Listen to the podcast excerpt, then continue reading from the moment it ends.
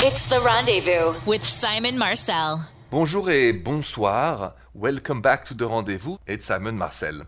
Before I start the show, I just I have a lot of friends that took their kids back to school. It's very complicated. Everybody's trying to play it safe. Some actually went virtual, you know, stayed at home and online. Some others went physically. And uh, if you're a parent or step parent or godparent or grandparent and you took your kids or your grandkids back and forth to school and, and through all this the situation, you know, I know it's been a difficult uh, week. I've heard that from many friends of mine, and, and uh, I hope to entertain you tonight with a lot of great love stories, great love questions, and in between, a lot of music. So, any questions for me about your relationship, call me now 855 905 8255. And remember, 24 7, a question for me, leave me a voicemail 855 905 8255. If you have a question for me about your relationship, 855 905 8255. Bonjour, Kimi. Bonjour, Simon. Bonjour, bonjour. What's going on? How can I help you? Well, I'm in a little bit of a dilemma, and it has to do with dating apps. I've never really been into them or just online dating in general. I feel could be a confidence issue. I'm a little shy, but it just Okay. almost feels like, you know, you put your best pictures out there and you write stuff about yourself and then I feel like it's like shopping for a person. That's always kind of weirded me out. But right now with everything that's going on, I feel like there's no other option. You can't really meet anybody in person. So Yeah. I don't really know what to do at this point to get myself Okay. over the hump and the being uncomfortable with it. Okay. Uh, let's see. What makes you uncomfortable?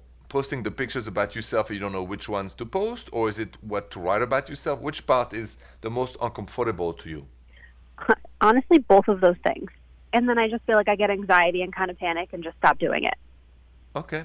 Um, for the pictures, uh, if you have a girlfriend, you have, you have a close friend, a girlfriend you trust? Oh yeah. I would do this if I was not sure. I would just send the three, two, three pictures. You alone, you with your friends, you uh, hiking, or just something like this. Or if you have a, a pet with a pet, something very neutral, something you feel comfortable with, and then you send it to your girlfriend and say, "What do you think of those three? All right, and then you leave it to her to to decide yes, no, yes, no. That takes away the self responsibility to decide alone which one is good, which one is not up to your standard. Okay. Okay. Now, as for what to write, the the less the better at the beginning. You can you know look what other people are writing. I've always said what's important is to speak in person. We can't speak in person now, but we can Zoom, and everybody does it. WhatsApp, FaceTime, everything, right? So, um, guys are visual, and guys like two or three pictures, and guys like you know not a novel. Some some people write much too much and much too much details, and you visually look at it and you go off too long. So don't worry about it writing too long. Just who you are, what you like, uh, what you're looking for, but the basics. Okay, leave it like very neutral. And the more neutral, the more chance you have to attract people because it opens a bigger pool of people. And then you go from there. Okay, I feel a little calmer. Yeah, good. Okay. Listen, this is a crazy time, and everybody is anxious at one point. I mean, I get anxiety. I take road trips every day, or eh, you have anxiety. We are anxious because we are alive, and it's okay. It's the minute we're not anxious at all that we have to worry. That's great. Yeah, that's words to live by. Wow. Well, maybe. Thank anyway. Kimi, good luck to you, and keep me posted. Call me back if you need more help, okay? Thank you so much for the advice, really. Anytime. That's what I do. Thank you so much, and have a good night. Good night, Simon. Coming up, I am going to go listen to Sherry's voicemail because she needs my help. So her voicemail is next. 24 7. If you have a question for me, leave me a voicemail at 855 905 8255 and I'll get to it, just like for Sherry's. Take a listen. Bonjour, Simon. My name is Sherry, and I was wondering what do you do when you miss someone so much and you don't get to talk to them a lot or see them often? What do you do? Sherry, thanks for the voicemail. What can you do to feel better when you miss someone you can't really talk to often or see often? Stay with me. The solution is next. If you like Sherry, who left me that voicemail, and you wonder what to do when you really miss someone, you can't really talk to them often or see them often, here's my advice.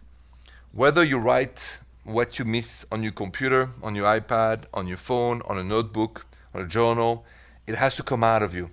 You have to express daily how much you miss them, why you miss them, what you miss in them, and then you decide if you want to send an email, if you don't want to send an email, but you have to like get those feelings out of your mind to find peace again. So my advice is to write it out. Let your hands, if you have a computer, write everything, and you write to yourself first. If you want to write a love letter, that's always good. But no matter what, it's like therapeutic. You have to talk about it, write about it to yourself, and then you decide if you want to write to the person or not. That's my advice. I hope it helps you. It helps me when I'm in your situation. Uh, you call that next. If you have a question for me, call the rendezvous now. 855 905 8255. Bonjour, André. Bonjour, Simon. Bonjour, André. So I understand you were kind of a bad boy younger. How can I help you now? Well, Simon, I I don't know how to be in a relationship because I only enjoyed one night stands. Now that I'm older, I don't want to be alone. What should I do? So when you say older, how old are you? I'm 45. And you've never had a relationship until now?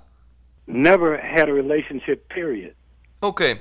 But I mean, when you don't know how, because um, you feel anxious when you start liking somebody, you're afraid of rejection, because you know how. I mean, a relationship is you take somebody out to dinner, you get to know them, they get to know you, you do stuff together, you get romantic. After romance, you take breakfast, and the day goes on, and you know that's a relationship. You've seen movies, you've seen your friends. So, which part do you think you need the most help with?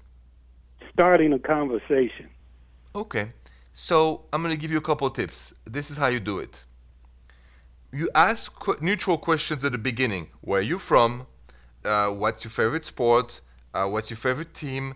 What uh, what kind of art do you like? What's your favorite type of music? You ask generic questions to get to know the person, and you don't try to talk about yourself so much. You try to be interested in the person that you're genuinely interested in. Okay. Okay. and then as she will reciprocate the questions starts dialogue and that's the dialogue that is the basis from every beginning of any relationship a good dialogue Okay. So be a good listener. a good listener with the purpose of getting to know somebody not to ooh la la or be intimate but to really start like a friendship and a romantic one right so i want to get to know you because i'm interested in you that's how it goes Okay. I'll, I'll give it a try. Okay. And the less you drink at the beginning, the better. okay. All right, Andre, that's good. Good luck to you. I'm here if you need me.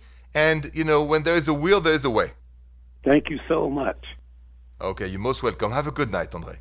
Coming up, I'm going to answer Sylvia's Instagram DM because her husband keeps doing something that really annoys her, and that has to end. So I'm going to help her. That's next. So I got this Instagram DM at Rendezvous Radio from Sylvia who goes, Bonjour Simon. My husband criticizes my food and is constantly comparing it to how his mom cooks, and it makes me so mad. I spend a lot of time cooking, and he doesn't even appreciate it. How do I handle this? Please advise. Oh, Sylvia, I'm going to help you. What do you do if your partner criticizes your food constantly and it makes you mad? Oh, I've got a solution for you. Stay with me. Next. What would you do? Honestly, if your partner criticizes your food all the time and even tells you that it's not as good as his mom's food, and that drives you mad every single time. And that's exactly why Sylvia sent me that Instagram DM at Rendezvous Radio. What can I do? What can you do? I have a solution. Don't cook for him anymore. Plain and simple. So you cook for yourself one portion, and then you eat nicely and you love your own food, and nothing for him. He's gonna say, honey, where's my food? What food? Call your mother. She'll deliver some food maybe. But what do you mean? I said, well, I've had it. I have had it with you.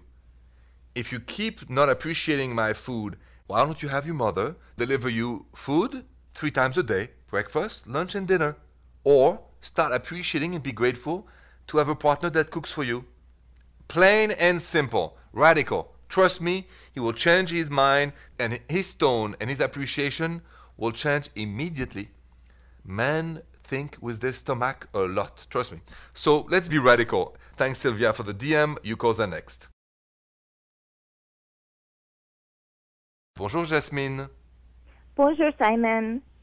Bonjour, Jasmine. So I understand you and your boyfriend were supposed to go to France, to Paris, and then what happened?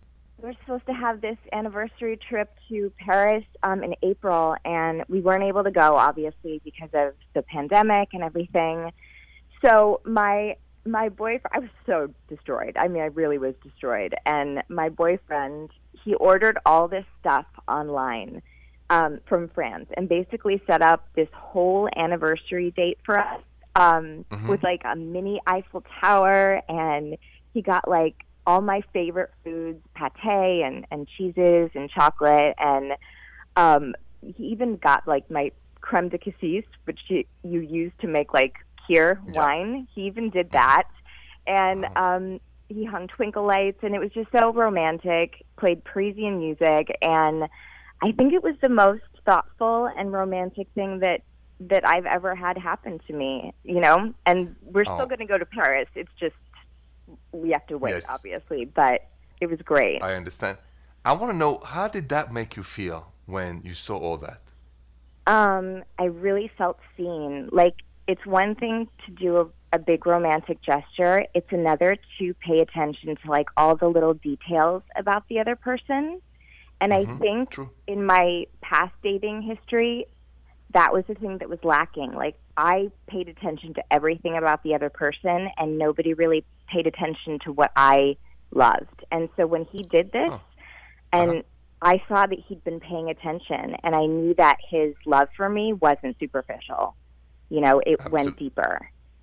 Uh, absolutely. Well said. Well, listen, um, Jasmine, thank you so much. Uh, best of luck to you and your boyfriend to go to Paris as soon as it's open. Trust me, I'm probably in the same plane because I, I want to go home and see my family. So um, that's probably me in the first plane possible back to Paris.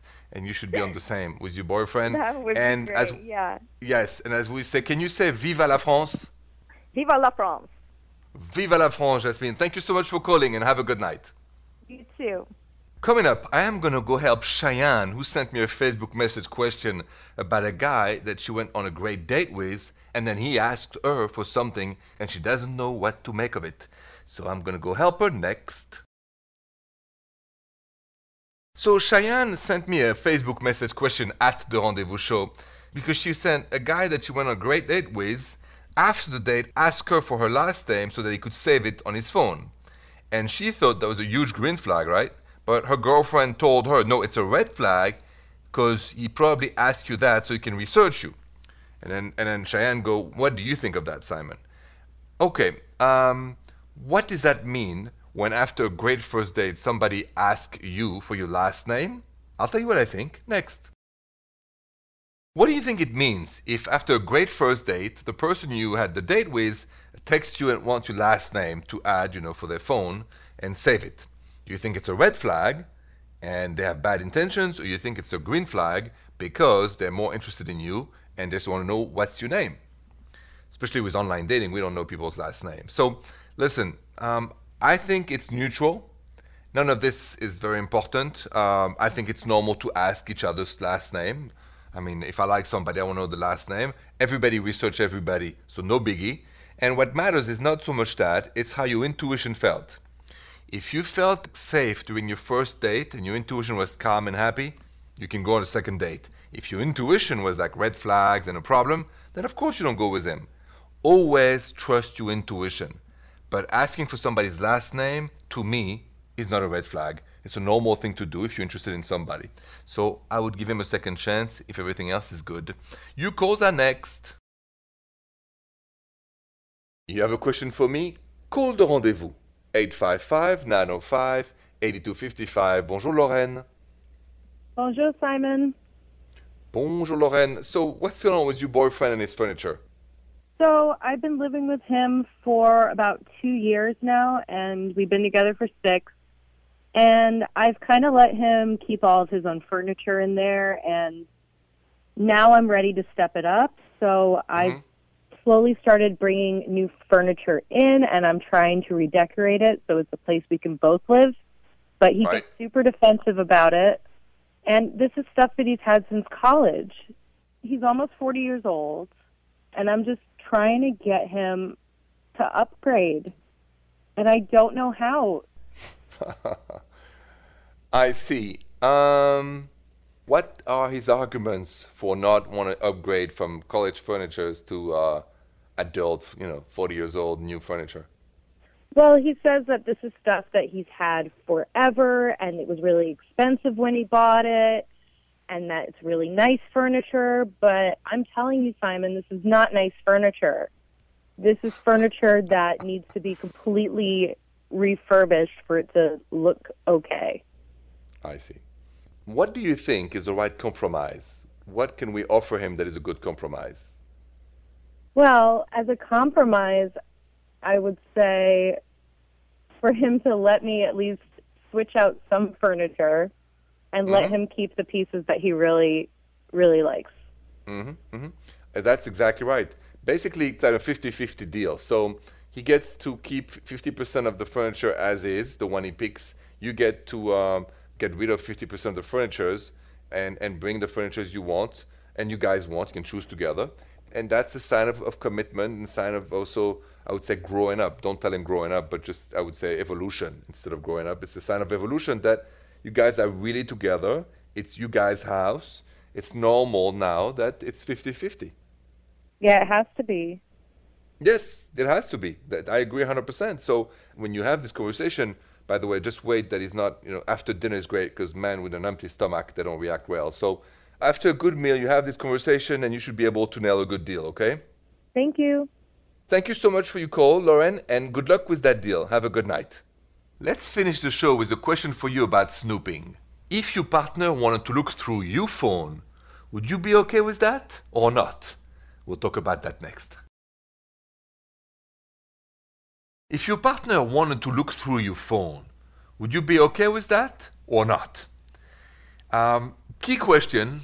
There's been so much snooping. If you hear the show, this I've heard a lot of that. And so, would you let your partner go through your phone at any time? So, I posted that question on my social media, and I hope you follow me at Rendezvous Radio.